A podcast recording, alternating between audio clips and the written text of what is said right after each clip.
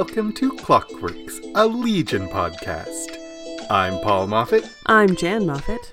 and the second song is Squares by the Beta Band. Wait, what?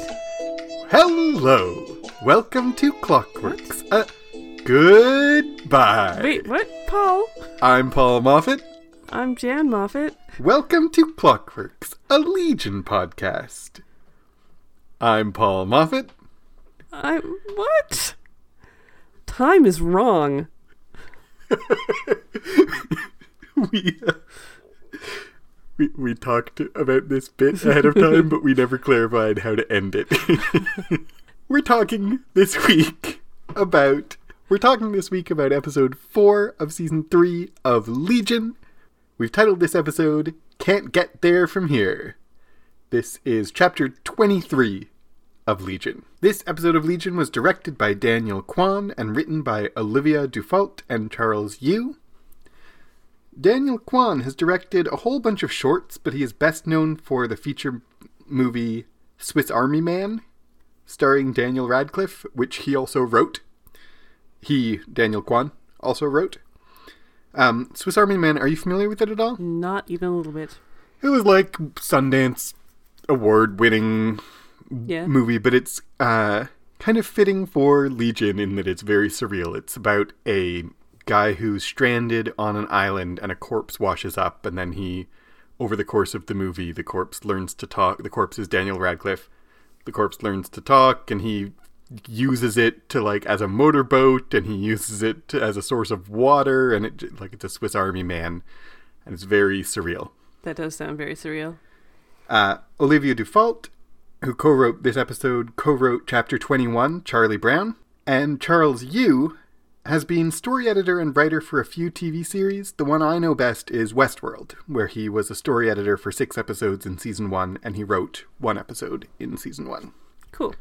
Would you like to please take us through the beat by beat for this episode? I would. This episode, I'm just gonna say it right off the bat, was a bit difficult to do a beat by beat because of all the weirdness. I'm Paul Moffat, I'm Jan Moffat. and this is Ru- chapter 23 of Clockworks, a Legion podcast.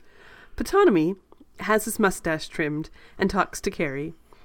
He chokes and everyone glitches. Then he says all is lost. Kerry glitches all over the plane, talking to Syd about something being wrong with time. An apple rots on Syd's desk. A notebook flips open to reveal the Legion logo. At the commune house, people are playing hopscotch. Lenny and Salmon sit on the lawn discussing the baby and choose a name for it. Lenny talks about leaving the commune. David and Switch appear in a door from the sky, Switch bleeding and David saying they have to go back. This repeats three times before Switch yells stop. Back on the plane, Ptonomy says that something has affected time. On the screen, he shows a pair of blue, glowing eyes in a room. Syd says that this is how David destroys the world. This scene repeats, and a hand comes out of the screen. Time freezes, and Farouk approaches, cutting off the hand. I'm Jan Moffat. I'm Paul Moffat. So, at the beginning, How many times are we going to do that? I don't know. I, I I think that's it. That's that's we're done now, guys. Sorry. so, at the beginning of this scene, uh, Kerry is talking to Ptonomy about how everything is different now. hmm And I feel like, as we've often noticed in this season, this is a meta commentary on the show. Yeah, yeah. Everything is so different, everyone is so different. Kerry's like, we're all adults now, which is kind of true. that like in the first season the tone of the show and everyone's like they were adults but it was like a coming of age season Yeah, exactly, exactly. and it's not anymore No. and Ptonomy when he glitches what he says is narrative compromised Hmm. which is like again igno- I mean the the language that he uses is acknowledging that the that this is a narrative this is a story and the story is not going the way it's supposed to go Yeah. And then we have an episode where the narrative isn't linear and doesn't follow what we expect from the beats of narrative. Mm-hmm. I mean, and that's kind of this season, and it's kind of this entire show, but but specifically this episode. The Legion logo this time was the like flip, flip, flip of a notebook. And the last thing of it is Switch sitting under a tree. She's got her headphones. And the tree has a cat sitting in it. So there's a Cheshire cat again. And well, and it's a very grinny cat, which by the end of the episode, like Switch says that, uh, oh, I didn't think of it as the Cheshire cat. Because Switch says that the time demons are like cats, Mm-hmm. and they give have these great big smiles. Yeah. They're like Cheshire cats. I didn't think of it actually making that connection. That's good thought. Huh. Um, I love that lo- that uh, sequence for the title. By the way, Yes, absolutely. The the sequences for the title of this season are just spot on. when Kerry is missing time and she suddenly is in Syd's room, and she sees like they talk about what's wrong with time. You think something's wrong with time, and there's the apple in the front, in the foreground. Mm-hmm. Uh, someone on Twitter, Mel at Mel Gazuant, pointed out that this uh, might be a shout out to Russian Doll because there's a Russian doll in the foreground next to a piece of fruit that is rotting. And of course, in Russian Doll, rotten fruit, rotting fruit was a motif through the whole season. Of all like the fruit in the grocery stores and the fruit in people's fridges were rotting because the universe was melting because time wasn't working the way it was supposed to on that show. Right. And so rotting fruit is I mean it's a pretty I don't know if it would be specifically a shout out to Russian Doll simply because I think this was filmed and conceived of before Russian Doll came out. But I think that they have something in common. And they have, and what you're, I think, about to say, which is rotting fruit is like how you show time being weird. like it's a common aspect of the visual language of time moving strangely because we recognize rotten fruit as the passage of time. But with just the fact that there's a Russian doll Yeah. of all, I mean, maybe it's a coincidence, but I thought that was quite a striking coincidence if it is one. Mhm. And I mean, let's not forget, rotting fruit has been around since season one. We had the bugs crawling out of the cherries, I mean, the strawberries Yes. in season one. So this isn't a new thing we're seeing. And the bugs in the hmm, the bugs in the strawberries in season one was like a sign of moral rot, a sign that Farouk was in their little magic white room. Mm-hmm. So is this rotten fruit is a sign of time passing, but is it also Yeah, possibly a sign of corruption and yeah, it's definitely nefarious. when Lenny and Salmon are sitting outside uh talking about I first of all just really love this sequence also. Mm-hmm. talking about their baby and like, well, we're girls, and when girls get together, they have a girl. That's science. That's science right there. um, and Lenny says another fish name, and Salmon says salmon's not a fish; it's a color. And like she comes in colors. she comes in colors. I just think that salmon being not a fish, it's a color is another major example of things aren't what they seem to be. Mm-hmm. We make an assumption, we act on that assumption, we are pretty sure we understand the world, we are pretty sure we understand what things mean. It's like the yellow bus that's a red bus. Yeah. It's salmon, the orange fish. Yeah. Uh no, but it's not a fish, it's a color. Salmon is a color. And their daughter, she wants to name Violet and uh Lenny suggests violence instead. I agree with Lenny. Violence Lollipop Busker, that is a name with a ring to it. um, but speaking of colors, I have another Twitter thing. Listener Matt Williams at MWMS underscore Pokey says it's a rainbow Roy G. Biv uh, in this season, in this show. Maybe he didn't actually specify. Uh, and he says, Red is madness, mad as in anger or as in insanity. Orange is happiness and sunshine. Yellow is fear and villainy. Green is empathy and heroism. Blue is love, sex, romance, family. Indigo is Lenny, somewhere in between blue and violet. And violet is pain. Hmm. And we have like violet violence. Yeah. So in between violence and sex, Lenny is this indigo in between. hmm. Thoughts? I like it a lot. I really like that interpretation. I read that on Twitter and was like, "Ooh, that's interesting." Um, to equate Violet with pain, especially for this episode in particular, really rings true. Mm-hmm. Um, I don't know if I agree with the yellow slash orange being happiness necessarily, Yeah, me neither. because that's color is on David a lot of the time, and I would not call him happy No. but I think other parts of those definitely ring true. Yeah, and I agree. I might um, interpret what the colors mean a little differently, but I think he's definitely onto something that colors have emotional resonance for the show, and like we are color coding the feelings. Yeah, and it's why Switch stands out so much because she is wearing all these different colors. She's really like she really stands out as something different, completely different than anything we've seen.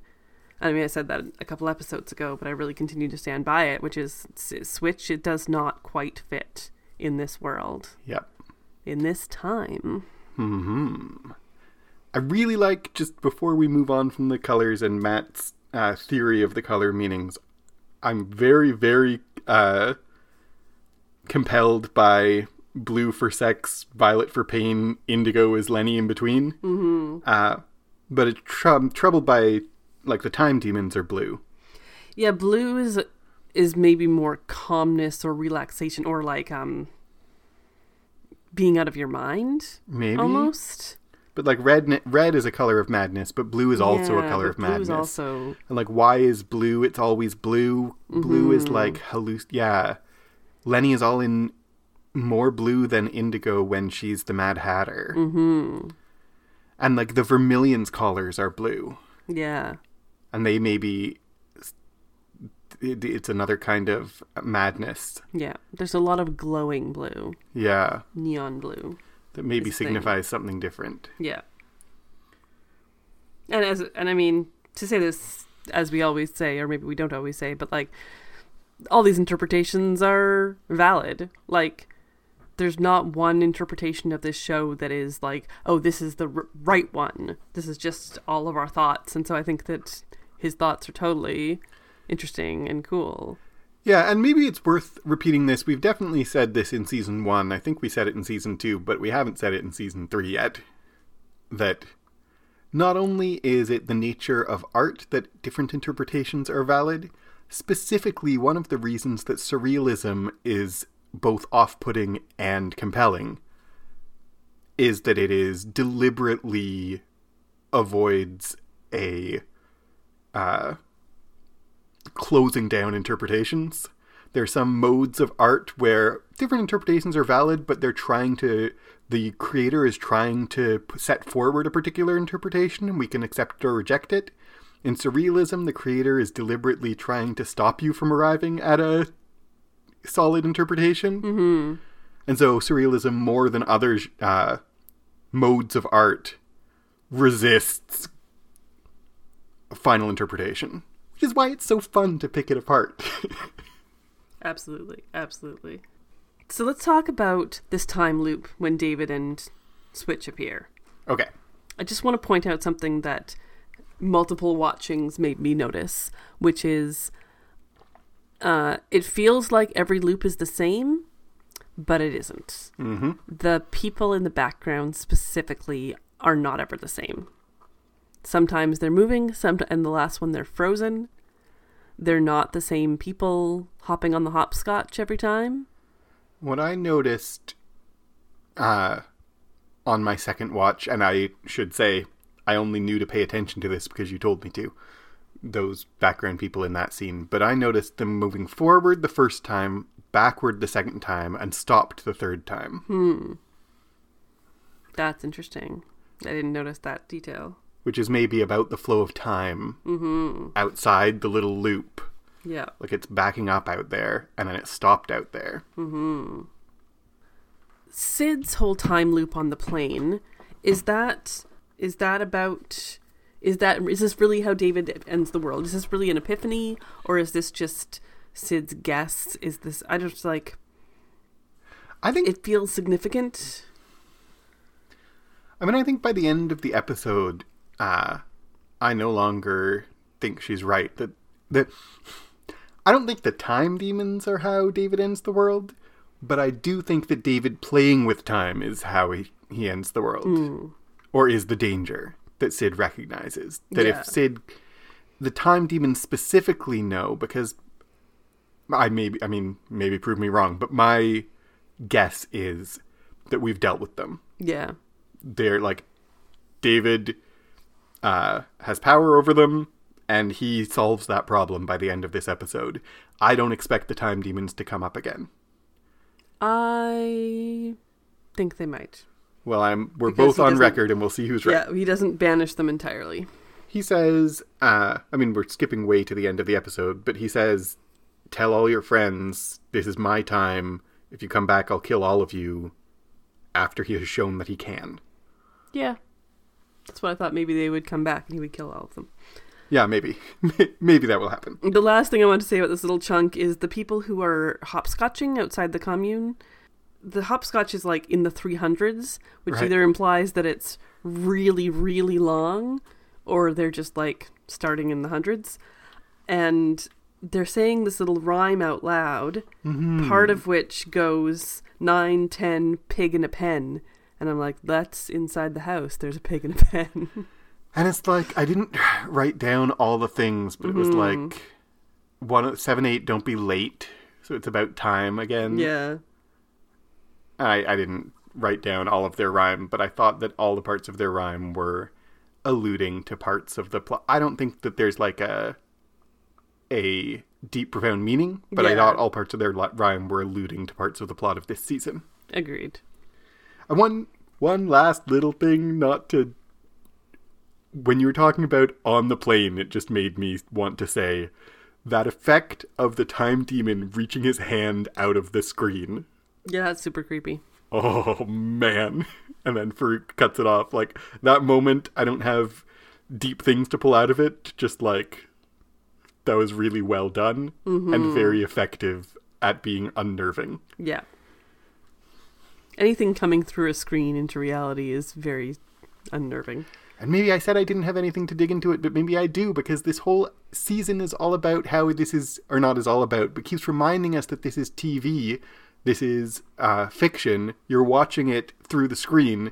And then one of the reasons why something coming through a screen is unnerving is because we are watching that happen through a screen, and we don't believe that the time demon's going to reach out through our screen, but it kind of blurring the line between what you watch and what is real is unsettling. Mm-hmm. Mm-hmm. And that's kind of thematically what this episode, what this season is doing, and also what it's uh, lampshading. Yeah.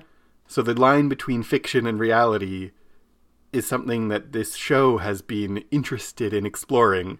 And the demons coming out of the screen into the real world, but it's not the real world because it's still the world of the show, but also the things that we see in a TV show.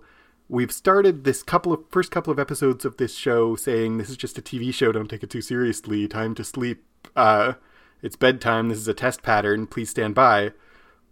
But then here we're saying, uh, just because you're seeing it on your screen doesn't mean it doesn't affect you in real life. Yeah. It's a really good call. That's like exactly. Yeah. Freaky. Moving on. Um, in his cave, David meditates and sees visions of Gabrielle. And Lenny interrupts him, saying they're ready. In the commune, David talks to his people, telling them he had a bad day. Lenny is not quite under his influence. He asks Switch to explain what happened, and she says they're time demons. David makes his people feel good, all except Lenny, who resists and asks after his plan. The room goes dark and then light again. Light again. David turns determined, saying he's going to fix it, saying it's his time. He calls on Switch, who is losing teeth. David wants to go back. The lights go out again, and David says he eats monsters for breakfast. Switch says they're here, and a blue eyed monster ticks around the room. They attack David, and he wakes up in a cell to a woman humming. It is Gabrielle, and this appears to be a concentration camp. So, David calls his followers Snoopies, Sigmunds, Howdy Doodies. Hello, my Snoopies, my Sigmunds, my Howdy Doodies. So, we've already had established David as Charlie Brown, and we've seen mm-hmm. more than like in that one episode specifically, but it can't.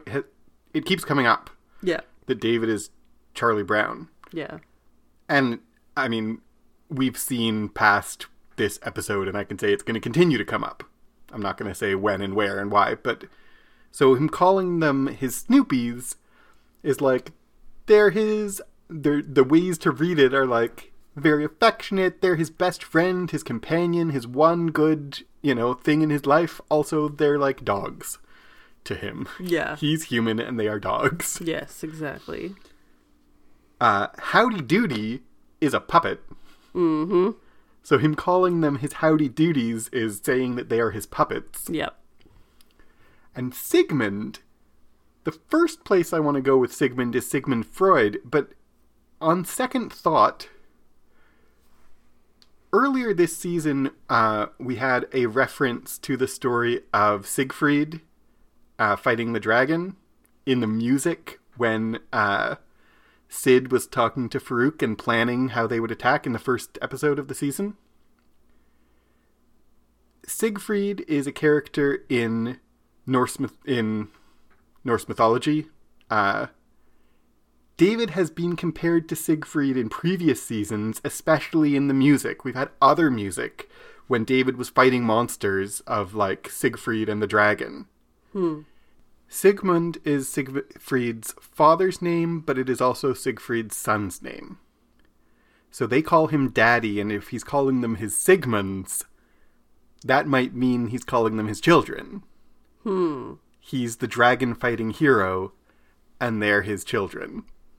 And I actually think that makes more sense to me than Sigmund Freud. Yeah, I wasn't seeing any Freud No. in this. Like that wouldn't really make sense. Like, there is a Freudian I reading mean- of this whole show, but him calling is- them Freud doesn't make any sense to me. the only thing I can think of of them being Freud is he needs therapy and they're his therapists, except that they're really not because they're his puppets. They're his his dog. It make, in that context, it makes more sense for them to be his children.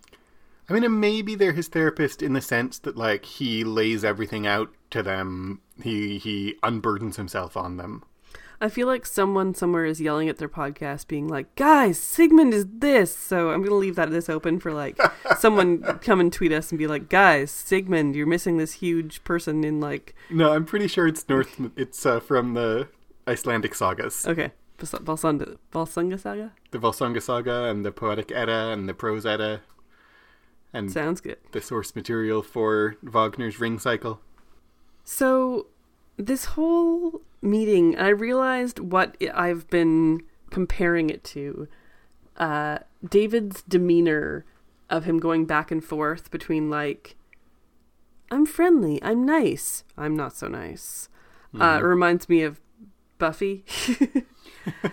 There's an episode with, where Willow goes from like, don't mess with me to let's just get along and she turns on a dime and that's suddenly like i realize that oh that's what i'm hearing when i hear him do this Right. is he just like he keeps turning on a dime from from kind of sweet innocent david to manipulative i'll make you do it david and he's to switch in this he's trying to convince her and he's trying he's like it's fine it'll be all right and then it's like don't make me force you Yeah.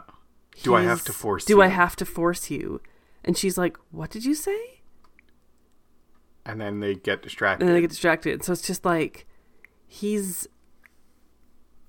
yeah he's just like like an abusive husband, like an abusive person where he keeps putting on the nice face and then it slips, his mask slips. Yeah. Or maybe it's the other way around. It's hard to say. There's that thought of Willow, and I'm I know what moment you're talking about when she's talking to Giles. Yeah. Uh, and I don't know. We need to go more into it than that. I think that's a really good comparison to make because I hadn't seen that, but that's exactly that sudden shift. Makes you wonder which one is the real persona, except that you know in real life, uh, if you are honest with yourself, when you suddenly reveal anger, it's because the anger was there all along, not because the nice face is suddenly lo- like, Yeah. I know this isn't only me. When you suddenly snap at someone, it's because you were holding that back or in, even if you weren't aware of it. Yes, that's a good point. Yep. The line when Lenny starts arguing with him and he says, Watch your tone. Mm-hmm. And then he calms down again and says, I need you to be nice or I can't be nice. Yeah. I'm like, geez Louise, is that abuser talk? Yeah, that's exactly abuser talk. I have that line written down as well. I need you to be nice or I can't be nice. Or I can't be nice. Mm-hmm. So if I end up lashing out at you, it'll be your fault because you provoked me Exactly. and you know how I get. Yep. Right? Like, it's a textbook abuser speech. Mm-hmm. And I think they're doing that. The writing is doing that on purpose because they want you to think of David like that, like an abuser. Yeah, for sure. Like they're not putting these words in his mouth by accident. No. And I would add that to like his status as a cult leader is resonates with that very well. And specifically that they call him daddy. Mm-hmm. is like is this a cult yes they call him daddy he's an abusive daddy he we know has daddy issues he says uh i hate daddy issues as a phrase but since they say daddy that's what put it in my head but he says like i'll protect you i'll keep you safe from a monster that's what daddies do but we know from the last episode and from our whole experience with him that's what his father didn't do Yeah. Both his real father and his adopted father didn't seem to protect him from monsters. And he says a little later in this scene, I think, I mean, in this recap section, not this scene, to Gabrielle, it's not her fault, but she can protect him. But we see moments through the whole season where he feels like it is his parents' fault. And so he sets himself up as the father figure that he didn't have, but he's also. His idea of what that's supposed to be is warped. Mm-hmm. He also okay, so he goes on this big like rant about how it's his time, it's David's time, and then he goes, "I am the Alpha and the Omega," Yep. which, if you're not up on your Bible, that's what God calls himself. Yep. That's uh, classic, like I'm the Alpha and the Omega, the beginning and the end. And that's like through season two and season three now, there are little moments where uh, Farouk calls himself God or calls David God or says, you know, gods don't have to listen. Gods don't have to listen to the rules. They make the rules. That was a thing in season two. Yep. And David is really embraced.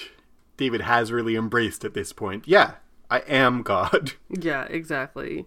He's not daddy, he's God to these people and to the world, according to him. yeah. Is there something to be said for uh we were, to go back to colors a little bit?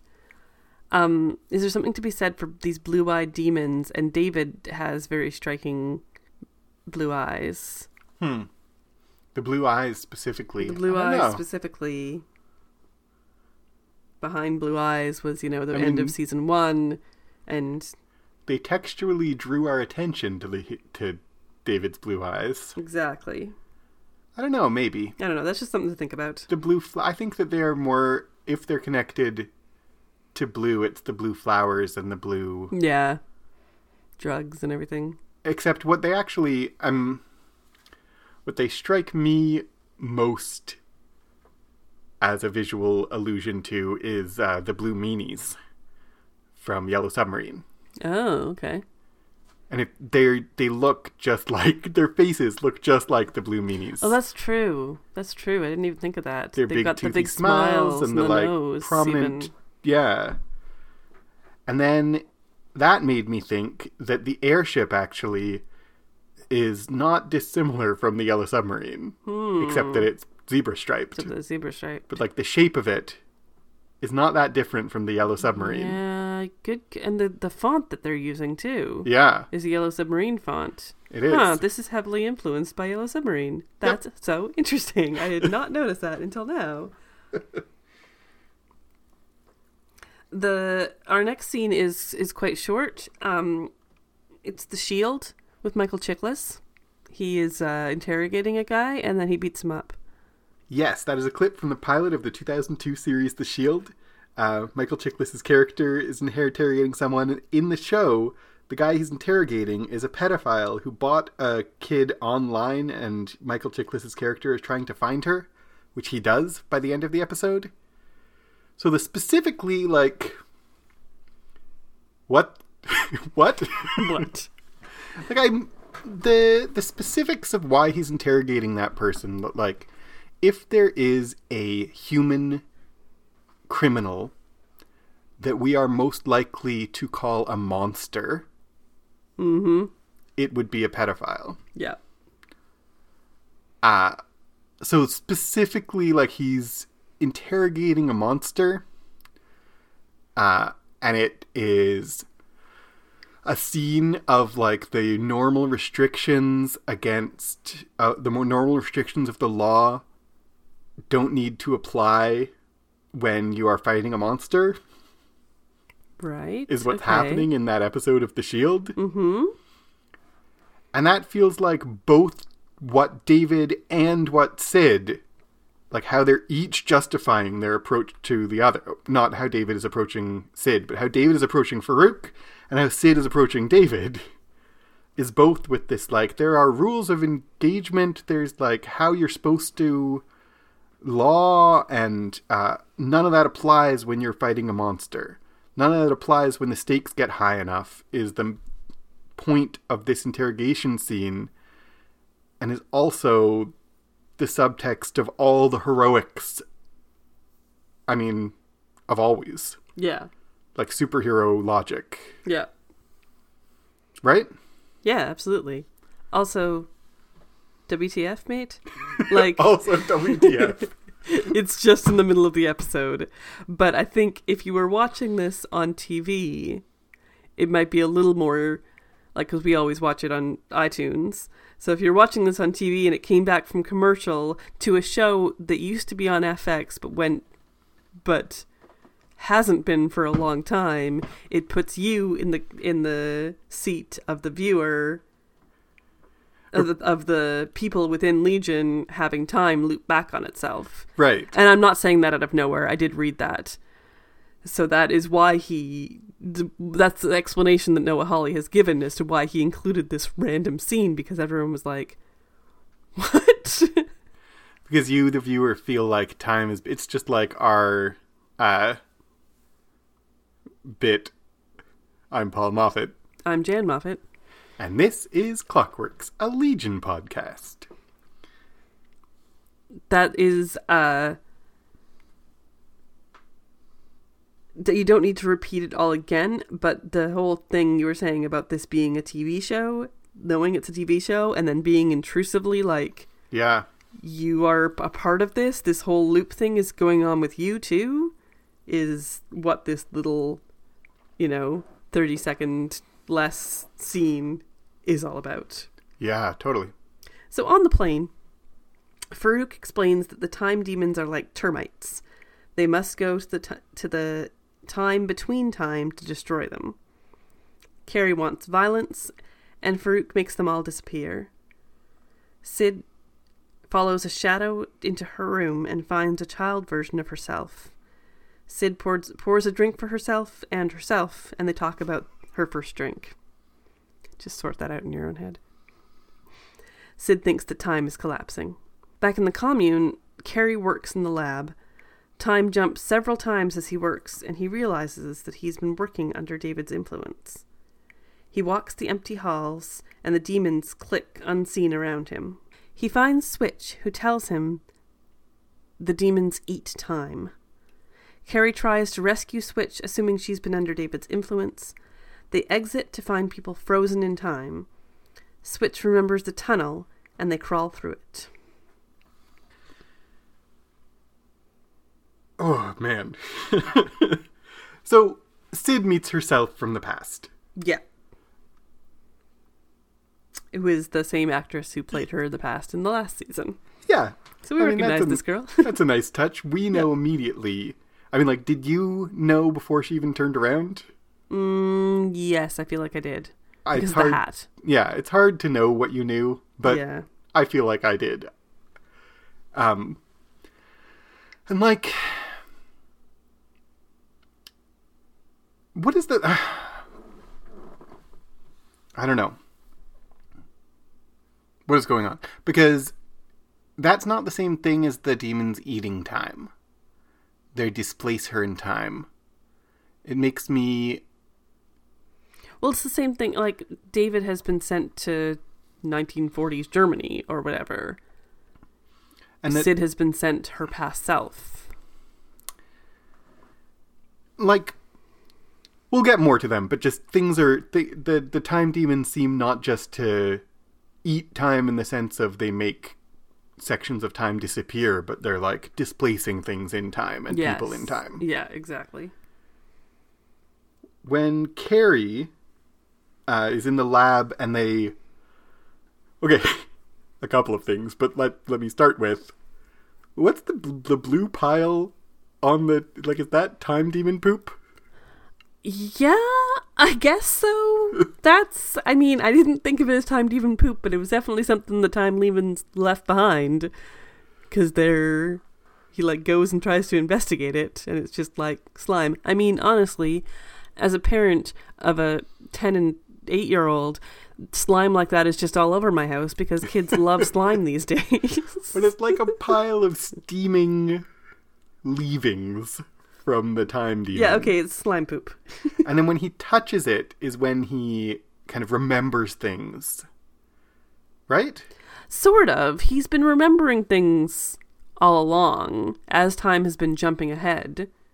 And then he goes and investigates that and then remembers. So I don't know if it's actually connected or just It's when he touches it and then he says treachery. treachery.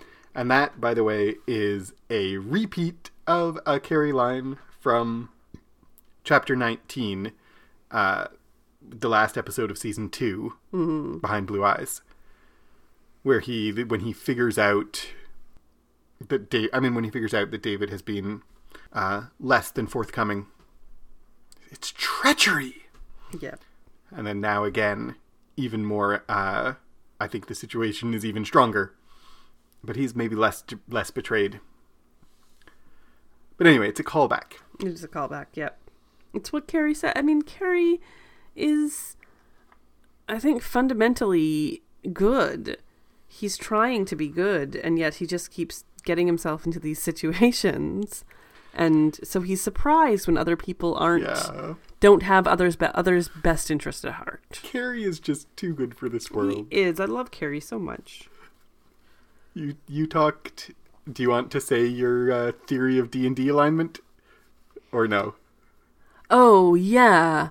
Well, I was I was thinking about Carrie and Carrie, and I think that male Cary is well, I think that female Kerry is chaotic neutral and male Cary is chaotic good.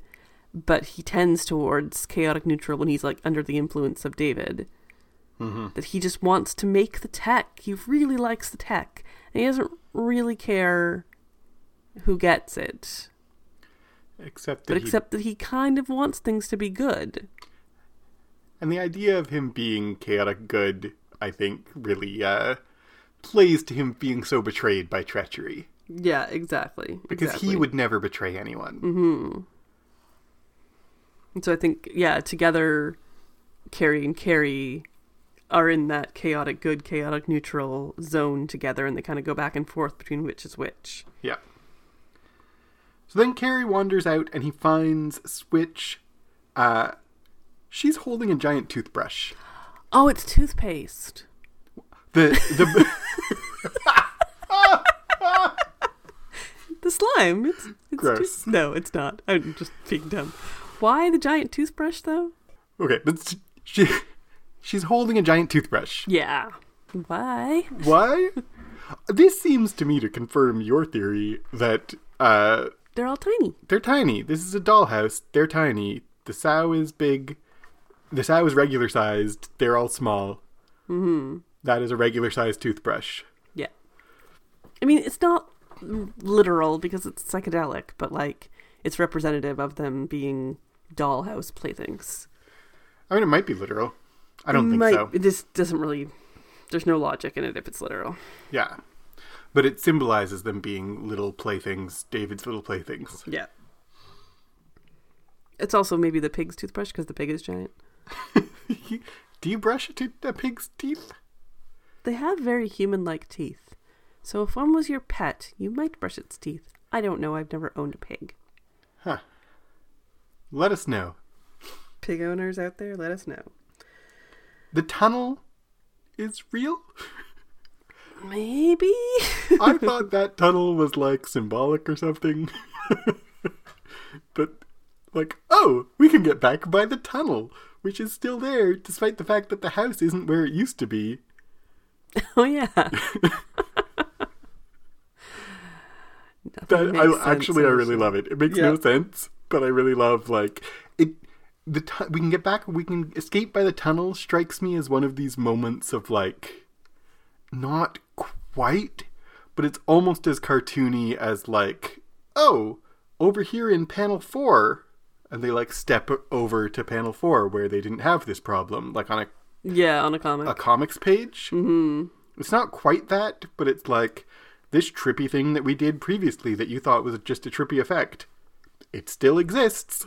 Yeah. you know? Exactly. Exactly. David is in a cell and tries to use his power but fails. He talks to Gabrielle and she tells him that she's a gypsy. David says he wants to fix this, but Gabrielle is skeptical and David tells her about her future.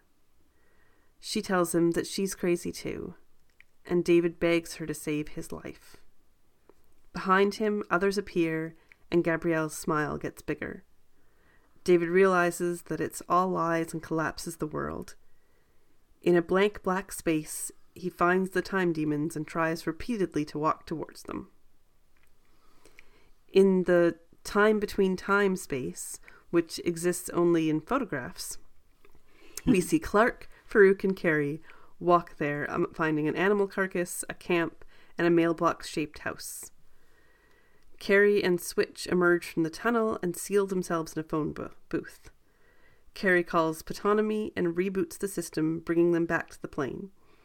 Switch says they're losing time, and Cary wants to know if the demons are sentient beings. Ptonomy begins to calculate, but it will take three years.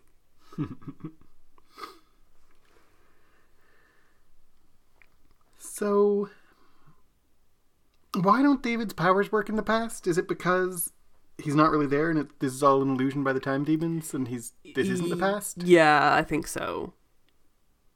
This is like it reminds me of like mental clockworks in season one that he wasn't using his powers there, but like his powers weren't really a thing because he wasn't really there. And this is like something that I thought about bringing up when we first saw Syd from the past, but I decided to bring it up now instead. Is I kind of alluded to it then. The time demon's powers seem to be more than just manipulating time. Mm-hmm. Because they create a fake, a illusion of the past. They haven't actually brought David into the past. No, Right? no, I don't think so. And so is and I'm jumping ahead a little bit, but I think at this point I need to to talk about it. Mm-hmm. Is past Syd real? Or is she also a time demon illusion? Because the interaction, you haven't gotten to it yet, but the interaction ends with suddenly a time demon is holding Syd down, Mm-hmm. holding present Syd down. Yeah, I think none of it is real. So she doesn't actually talk to past Syd at all. No. And David doesn't talk to his D- mother David doesn't all. talk to his mother at all. The But I think it doesn't make it any less true. no. I think this is all true. What he's, she's telling her because it's, the time demons are able to kind of fold time and manipulate time. One of the things, like, they have a conversation, and Gabrielle says, uh, when he asks Gabrielle whether she has brothers, sisters, parents, grandparents, she says, It doesn't matter now. We're all going to be erased. Mm-hmm. And he says, It matters to me. It's my history. And the idea of we're all going to be erased pulls together this, like, that's what David's plan is Yeah. to erase people, to erase a timeline. Mm-hmm. And specifically, like the path, he justifies to himself in that conversation uh, two episodes ago with Syd, Charlie Brown, the car- the episode written also by Olivia Dufault. He says, like, all the stuff that I did, I'm going to just erase it. Mm-hmm. And it's a way that he can justify doing things, doing immoral things, because he's going to erase it. Yeah. And so the things that he does don't matter because they're just going to be erased. And then we see that put in a different context in a in the context of Gabrielle talking about the Holocaust. the Holocaust and our history and our we don't matter because power, political power now, not uh, supernatural power, but power can erase us from memory by killing us and destroying records, right? Mm, exactly. And this is this idea of from the very first episode or the first episode of the season that uh, time is a state of mind, the past is a state of mind. It's like this 1984 idea that uh, if you're powerful enough to erase all the records and kill all the people who have memory, then do those thing did that did those things in the past happen at all? Mm-hmm. uh, the idea that uh, like what the Nazis and the Holocaust did and what uh, cultural genocide we have a word for it when people in power erase not only like not only kill humans but erase their history or try to. And that is puts what David wants to do by changing the past I think in a completely different light And even in this moment, she's she's saying, you know, are you going to raise the dead? Are you going to make, you know, things go back or whatever? And he's like, oh, not like this thing. I'm not going to make like World War II not happen. I'm going to make my thing not happen. Like he's just so completely selfish, selfish, and so uh, he can't make Gabrielle be better because that'll won't make him be born. Yeah. So he just has no sense, no like insight into anyone but himself. Except I feel like that's a moment of. That is a moment of insight about himself. He articulates that it's selfishness. Yeah. In when he was talking to Syd in their conversation in Charlie Brown, he was like, I'm going to change things. And even when he talks to Switch at first, he's like, it's not about the girl, it's about the world. Hmm. And he talks to Syd and he's like, I'm going to go back and make things better, not just for us, but for everyone. And then here, talking to Gabrielle, he says, It's not about the world, it's about me. He realizes, I mean, it, he doesn't take the next step of, so maybe I should change that to Yeah. my perspective. But he's not lying to her or himself in this moment. And he has been lying to Switch and himself and Syd and claiming that he was going to change the world to help everybody. And when she kind of, when Gabrielle kind of uh, calls him on that, it forces him to realize for himself this isn't about the world, it's just about me. Mm-hmm. Mm-hmm. One last little bit about the history, though, is she says it doesn't matter, we're all going to be erased. And all the things I said about that but then David says it matters to me.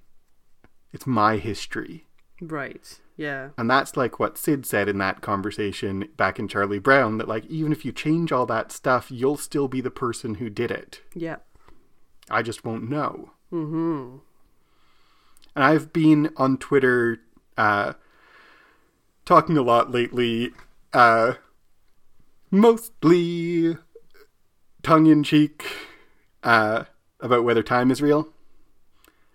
But this is like one of the n- central kind of uh, sticking points of this episode, of this season, is like if you go back and change the past, did you actually change the past? You just changed what people know happened. Mm-hmm. But it like if the Nazis kill everyone and erase all the the records, it still matters to David because it's his history and it still happened, Yeah. right? Yeah.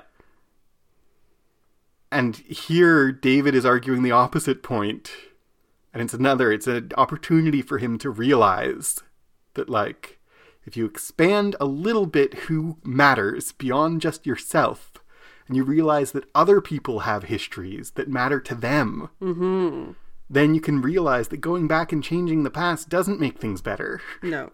So if time doesn't exist, what about the time in between time that's all just photographs? First of all, I absolutely love it.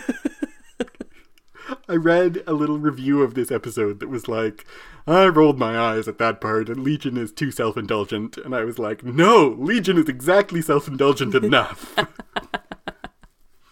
think it's totally a fair uh, observation that Legion, the show, is quite self indulgent. yes. I love it though. Yeah, and, and this kind of what we talked when we interviewed Dennie Gordon, who directed episode seven. The picture she painted was of like a fairly self indulgent show where like you have an idea and Noah Hawley says, run with it, do it. Uh, I think that leads to amazing things. Hmm. I think uh, we've had silent movie stuff before, and I feel like this is an extension of that. Is this is like a silent movie? They're they're talking in like written words on top of the screen. Is the talking? They're it it just feels like if this were like a movie in the 20s where it was just like really jerky movements to like just a little bit more turned up you know it's almost just like that Yeah, I think it's definitely a a different kind of silent film mm-hmm. sequence. I I really really like it a lot. it also though feels like a tiny world the the carcass and the tent not so much but then they go to this mailbox house and i mean we haven't gotten there in the narrative but like it's all full of giant mail and stamps and things that are the same size as them Yeah. And so it's once again like they're teeny tiny people or everything is big or something, but that is a theme this this season. Or a motif, yeah. Yeah. Yeah. I was going to talk about that when we got to it, but Yep. Cary is in a red phone booth again. oh yeah, You didn't think of that? I didn't. But yeah, that's- so this is like Cary's goes into a red phone booth just like he did in season one and calls up Ptonomy, who gets an error message and he has to reboot the system. And it's like he's requesting extraction, yeah, and the way in which they get extracted turns out to be they're just like foom and they're on the plane. yeah. Is that because the system got rebooted, or was that the extraction they wanted all along? I think that's because the time demons ate the time in between them getting extracted. Right. So the right, whole process of, course. them getting ext- extracted, we skipped. Right. Uh, and I think that is, from the showrunner's perspective, like a little bit of uh, winky fun of like, we don't have to bother showing all this stuff. We don't have to bother explaining how extraction works. It's time jumpy. Time will jump that part. Yep. I think it's really great, actually. then he gets there and he's like, oh, it's like, I guess it worked. yeah. I think it's fantastic. Yeah. So Syd and Syd talk about their future and about who teaches you to be normal. Older Syd talks about their power, feeling dirty after switching bodies. Younger T- Syd tells the story of the shower again, upset away about the way that she experienced sex. Syd tells her that she will fall in love and explains about David. They embrace, and it's unclear if they trade places. Syd falls backwards, and a time demon appears over her. Meanwhile, Lenny searches for Salmon and finds her in labor in the clock room. Time skips forward as their baby grows from baby to child and onwards until she's on her deathbed, and finally a pile of ash on the floor. Lenny screams in rage and pain. In the time between time place, Kerry, Farouk, and Clark attempt to fight the demons. Farouk seems to conquer them, but then they come back. David continues his walk towards the demons, insisting that they're not real. Finally, he says he is a god and multiplies himself, incinerating one of the demons. He tells the other he'll kill every one of them, and all the demons disappear. Lenny lies in the middle of the street on the hopscotch when David returns. He tries to help her, but she refuses to take it. David returns to the commune and demands to know where Switch is, and finds out that Cary took her. He says, War. So, We've talked a bit already about Syd and Syd. So I think, regardless whether Syd is real or not, this conversation is absolutely real. yeah. I I like that perspective on things that it's real in the sense that they've they're building it out of real time. Mm-hmm. But it doesn't mean that old Syd now has a memory of being young Syd because the time stream has been changed. Exactly. Who teaches you to be normal when you're one of a kind? Syd first asked this in season one, episode 5 What's on the other side? And she actually asked, first time she asked this, she asked David immediately after telling him the story of this first sexual experience. Mm-hmm. And it's a, so it's another uh, callback to previous episodes saying the same line that has come before, playing with time again, but also this is really tied to this moment for Syd. I this is the third time we're uh, getting this experience of her switching bodies with her mother and having sex in a shower. Uh, the first time it was told the story, the second time we saw it, and the third time is this talking about it again. Um, I'm kind of sick of it, Mm-hmm. to be honest. I feel like the writers are really in love with this story of Syd's, and I feel like she's had a long life. How is this the only story she ever talks about or tells? Yeah, I agree. It just, I don't quite get what they're doing with it, and I don't really like it. I think I get what they're doing with it, and I think if you were going to have it, uh, this might have been the time for it. Actually, Mm-hmm. I would, I would go back and erase the last two times so you could use it this time Yeah. Yeah. because I like the idea of turning her around and what that means metaphorically. Yeah, and then Syd calls back to it with David turned me around. And that when Syd says he turned me around, she doesn't mean physically, Mm-hmm.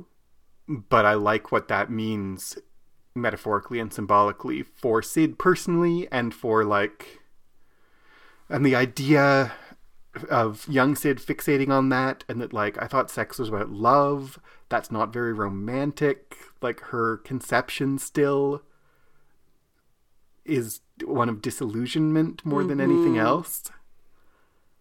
I think that it actually in this circum in if it if it hadn't happened a bunch if it hadn't happened twice already I think this would be the time to use it. But I agree with you like enough with this story. Yeah. way more than enough with this story. I do like though or maybe I like is the wrong way to put it. I think it's very interesting how when Syd explains her experience with David to herself, she frames it much more gently and sympathetically Mm-hmm. than she has up till now. Yeah, absolutely. I feel like it changes how she sees it. Like I, this isn't just her. I mean, I don't know. I don't know. What do you think? Yeah, I agree. I think this is as she's, you know, that her past self wants to know if she's like fallen in love and gotten married, and she's like, you fall in love, but it's complicated, and but she still feels that love. That love is still there for David. She's just he she calls him like out of control and whatnot, and but I think in like just like in any relationship, when it ends, you don't suddenly fall out of love with them. Or what Farouk said, all that love, something has to happen to it. It turns into hate, and like that's kind of been what we've seen till now. Mm-hmm. And now she's kind of remembering why she loved David in the first place, or even that she loved David in the first place. And she ends, like young Syd, Syd does, more with disappointment and disillusionment, whereas up till now it has been anger. Yeah. You know? Yeah, exactly.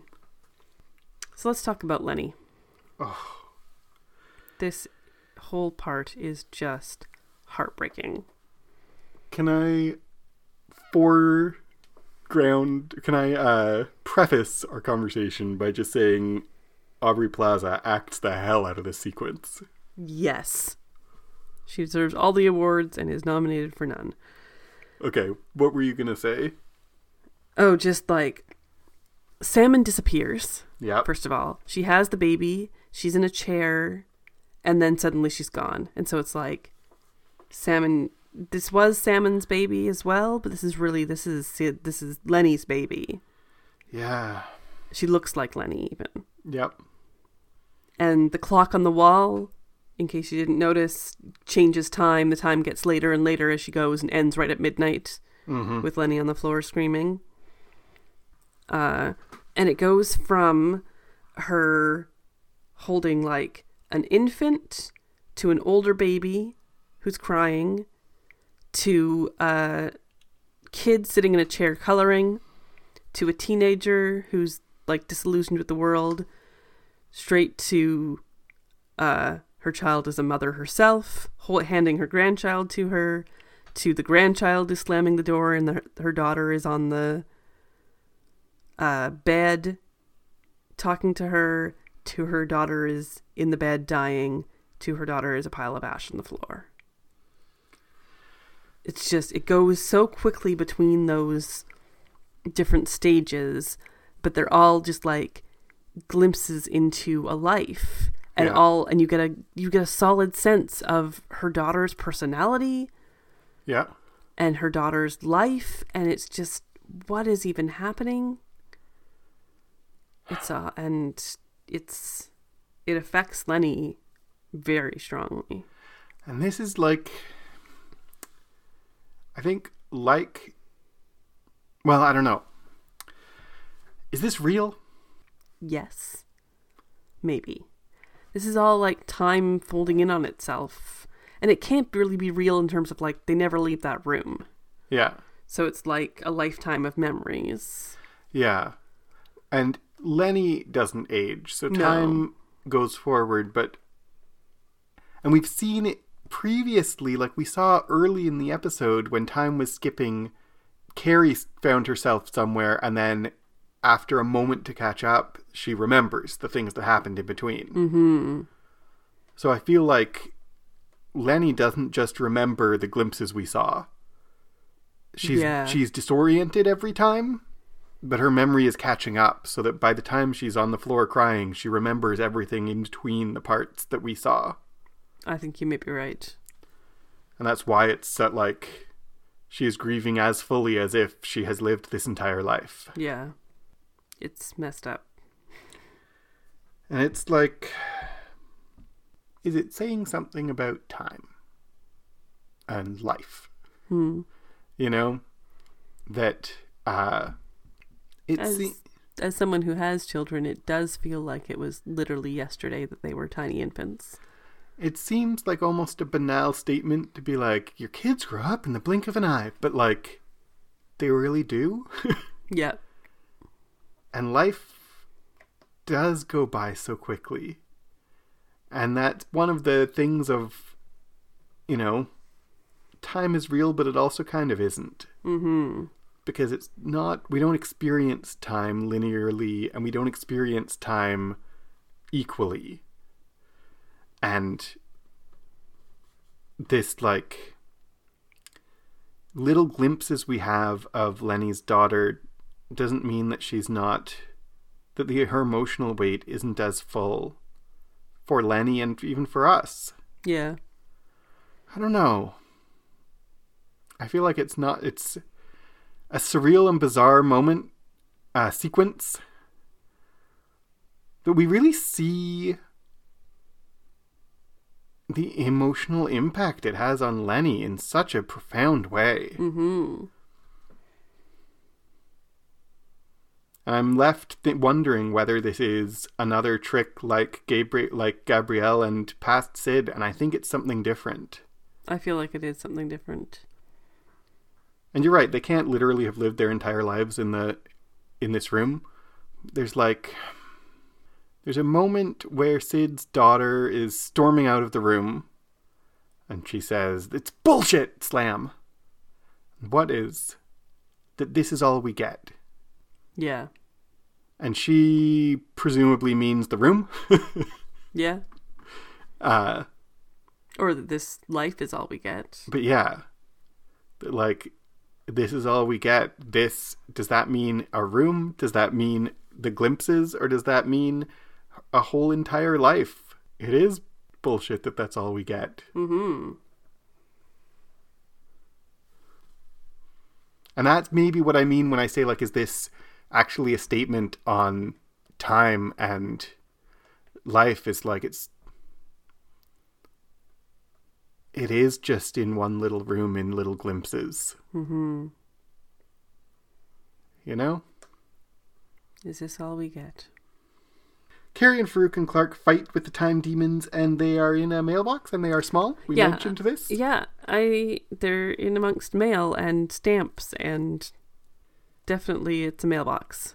Like you said in your first time you mentioned it that like it's a house shaped like a mailbox, but it really seems like Turn- it's actually turns a out it's actually a mailbox. yeah.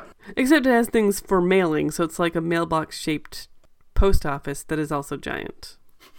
Right. that Or- whole thing. Or they're tiny. Everything is like a dream.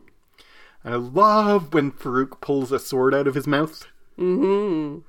I love this whole sequence. I don't have to make sense of it. I don't know if I want to uh, talk about it too much because I just want to watch it again. Yeah. Like they have a fight. Time isn't real. They're in. I look. I like the aspect ratio. It's like a se- series of Polaroids. Yeah. Uh, like you said, it's photographs, and that's not just the fact that it's frozen. Uh, it's not just freeze frames. No. we see like the outside of the photograph. and it's uh like sepia kind of toned as well. Yeah. And it's kind of also like all our experiences with these time demons. They they have moments of time, but they don't have the in between things. This is reminds me of Zeno's paradox. Should I explain the idea of Zeno's paradox for our listeners? Is that with the frog hopping to the water and never reaches it? Sort of. Okay. Yes. Um, Zeno is a Greek philosopher, and the specifically um, what I was thinking of is an arrow. An archer shoots an arrow, and uh, Zeno says Zeno has a couple of paradoxes, but one of them is an archer shoots an arrow uh, in any moment. If you the, for the arrow to travel, it has to travel in every single moment in between now and the time that it gets there. But in every single moment, it's just in one place. Unless it's in two places at the same time, how can it ever be anywhere other than where it was? Like it has to disappear and reappear or be in two places at the same time. Otherwise, if I stopped time, it's only in one place. Zeno has a couple of paradoxes. Another of them is the uh, tortoise racing Achilles. And to catch up with Achilles, the tortoise has to make it halfway. Or sorry, the tortoise has a head start, and to catch up with the tortoise, Achilles has to run halfway to the tortoise. But by then, the tortoise has gone a little further. And to catch up with where he is, the Achilles has to run halfway. But by then, the tortoise has gone a little, further. And to catch up, he has to go a little further. And event, you know, Achilles never catches the tortoise because no Yeah. matter how close he gets, he always has to cover half the distance before he can cover the full distance. Yep. But I was thinking of the paradox with the arrow that like to for the arrow to move, it has to be in two places at once or nowhere because in every second it's only where it is. Right. And this is what we see with the time demons. They don't move, No. right? They are somewhere and then they're somewhere else, and the in between time doesn't happen. Yeah. And this is the time in between times, too. It's not just silent filmy, it's this like, there isn't no in between. We have the effects of the in between, but they, we don't experience it. Uh, that's cool. Yeah. Absolutely. Absolutely. Uh, David la- is launched uh, the gi- most gifable moment on on all of Legion when he has when he multiplies himself, poses like uh, like a Hindu god, and then gives the finger with all his fingers. Yes. D- the god uh, that he looks like, the god you're thinking of with the many arms is Durga. Okay. Yes. Uh, so Durga is an incarnation of Shakti in the Hindu pantheon. Uh, she is uh, she's a warrior goddess. Just so we know. I like that it's a Hindu goddess. I like that David decides at first he chooses Alpha and Omega, which is very like Christian mythology, and then he uh, goes into a pose of a Hindu goddess, and so it's like equal opportunity gods a little bit. I mean, that's only two, but It's appropriation of all kinds of religions that he's the god of all of them. Exactly. That's exactly it.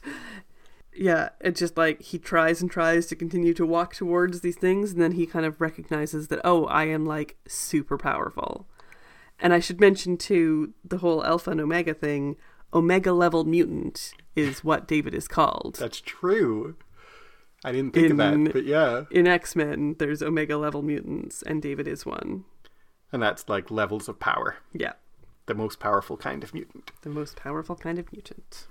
His fight with the blue meanies in this like black background non-space is so much like the red background fight with the bug in the bad idea, the delusion monster Yeah. in season two, which by the way is in chapter fifteen, which we call bad eggs. It's like the same that's part of why I think the blue meanies are gone. Because that bug never reappeared. That is also true. This is a pattern two episodes. I mean two seasons. It wasn't there wasn't a similar thing in the first season. But like where he comes into a different space and really reveals some power that we haven't quite appreciated before or he hasn't quite appreciated Yeah. before. Yeah, there's yeah, I mean there's the red space, there's the white space, there's the black space, there's just like a lot of in between spaces. Mm-hmm. And he says when he's attacking them, he says, Nothing that hurts me is real. No one who hates me is real. Like, Yeah. spoken like an insane narcissistic egoist. Yep, he sure is. It's the other side, it's the flip side of uh your family matters to me because it's my history. This isn't about the world, it's about me. Nothing that tries to hurt me is real. mm-hmm. His like if we think again, if we think of this whole show as being about mental illness, in the first season, David believes himself to be schizophrenic, is institutionalized, believes himself to be dangerous, believes himself to be delusional, believes himself to be powerless. Mm-hmm. Uh, and he's medicated and passively accepts the diagnosis and the medication and the control of the institution. Right? Yeah. And the second season, he sees himself. I mean, he, if he, throughout the first season and into the second season, he grows into some power, grows into a new perspective on his mental illness, kind of starts to come to terms with what it actually might mean for integrating into the world, interacting with the world. That what Syd says in the pilot of the show, that like you see things differently, that doesn't mean you're wrong. He kind of internalizes that through the first and second seasons. Yeah.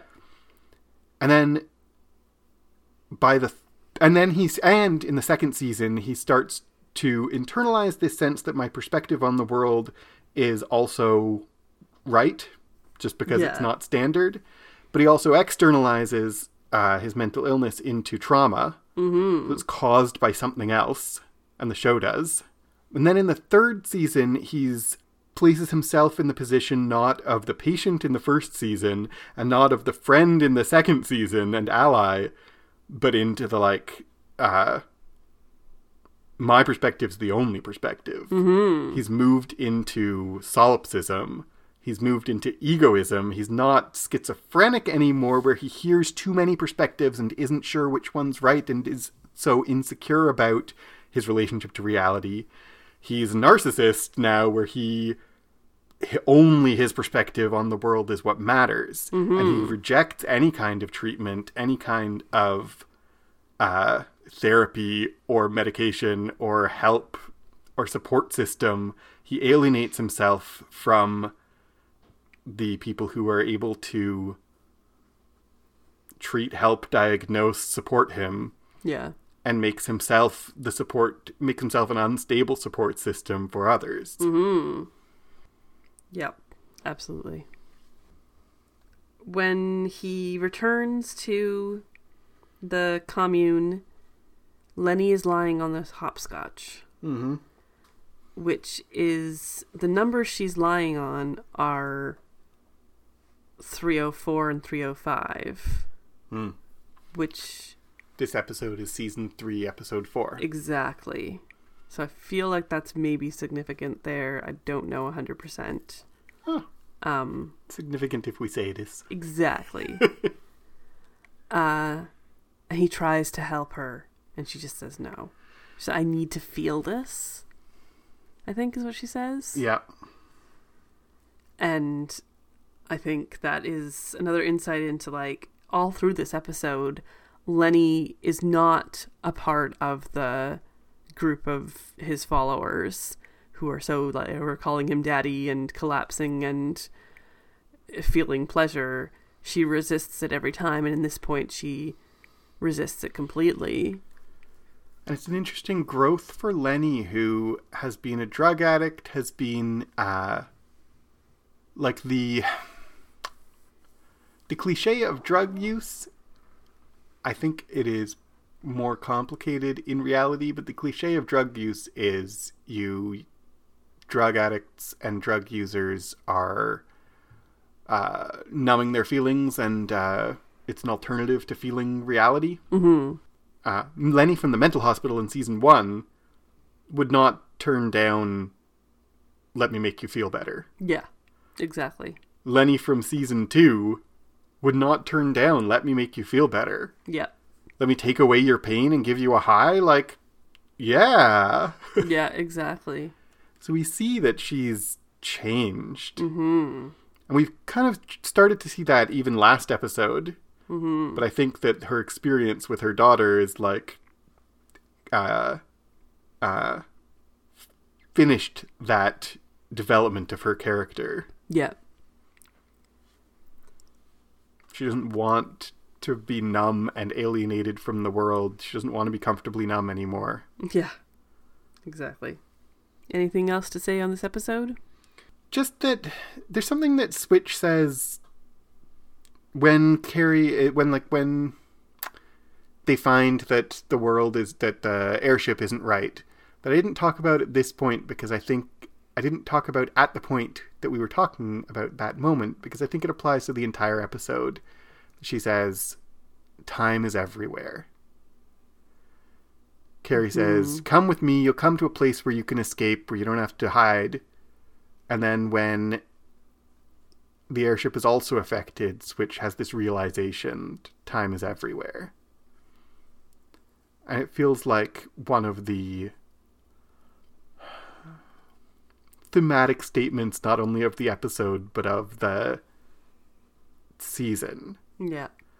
that like the way that time affects people we're in it so we don't notice it and one of the purposes it seems like of this episode and of this season is to show these like trippy bizarre things that kind of force you into looking at time paying attention to time in a way that you uh in our normal day-to-day life we're not inclined to. Yes. it's not so much a thematic statement as like a mission statement for this show i think. Like time is everywhere.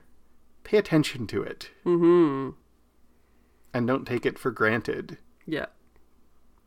yeah. So let's talk about the music.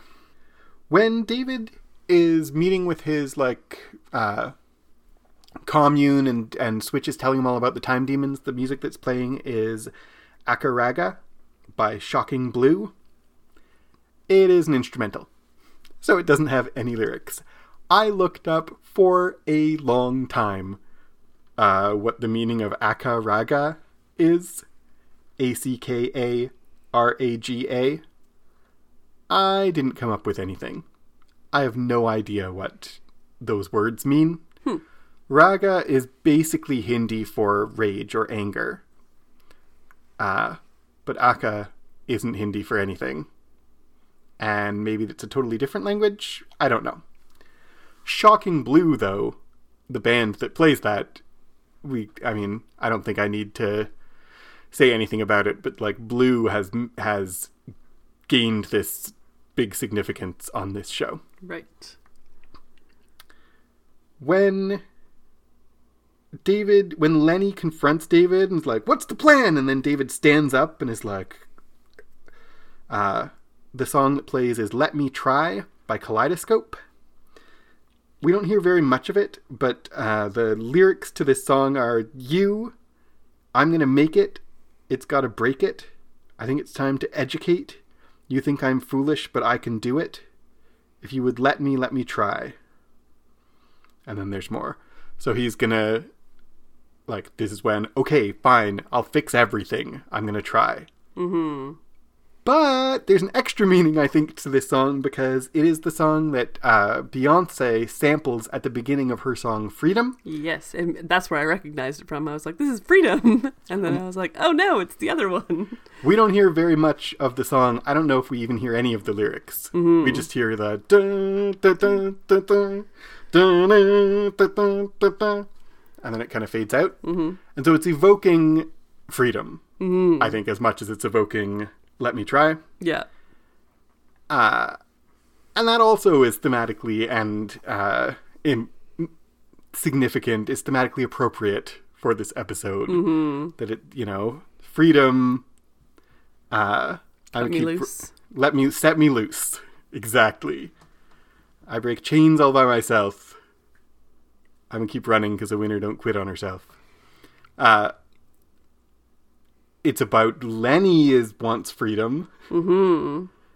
and we see that through the episode and it's also about david uh asserting his freedom Mm-hmm.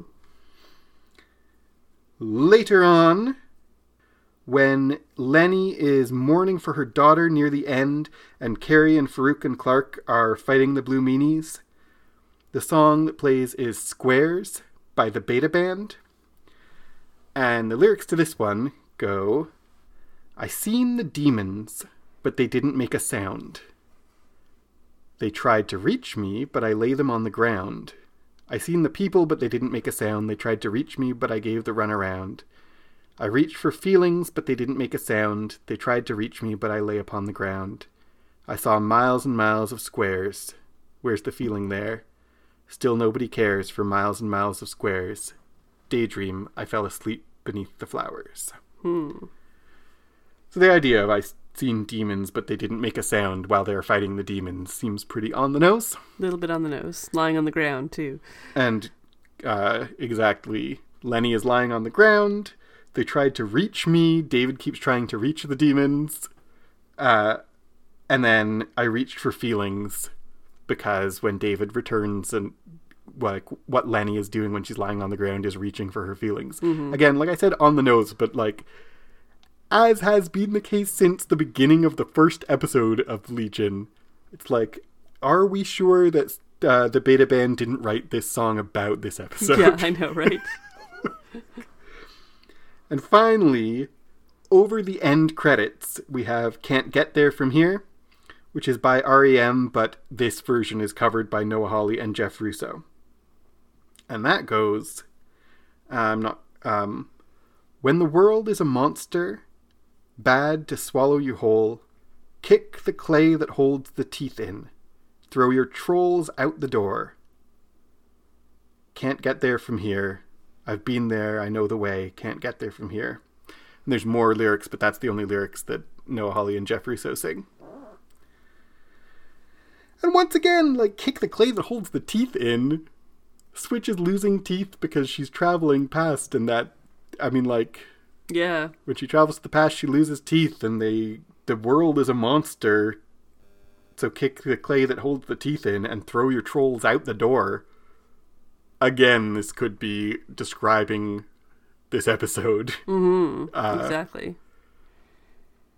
I don't know what more to say about that than it seems like it was written for this season of Legion, but it wasn't. I don't think I have anything specific significant to say about clothing because we already talked about all the color things, which is what I was going to say. The one thing about clothing I noticed that I wondered if you would uh, make anything of is David wears these striped pants, and when he travels to the concentration camp, Gabrielle is wearing the striped uh, uniform. Mm-hmm. So his pants are the same as hers. That's interesting. So I think there is always, as always, lots of things that we missed in this episode and lots of things to talk about in this episode. So if you want to continue the conversation, you can uh, add us on Twitter at ClockworksCast. You can contact us by email, clockworkscast at gmail.com. You can find us on Facebook and Reddit and other things. They're linked in our show notes as always. And if you like what we do and want to support us, please tell your friends, like uh this uh, like it? No. Star it. Give some ratings. Review it. That's what I'm Five thinking about. Five star it. Uh I met someone today who watches Legion, and it was like the first time in real life I actually talked to someone besides Paul. it was pretty cool. So I've been Paul Moffat. I've been Jan Moffat. Hello, welcome to Clockworks, a Legion podcast. I'm Paul Moffat. No, I don't think we should do that bit.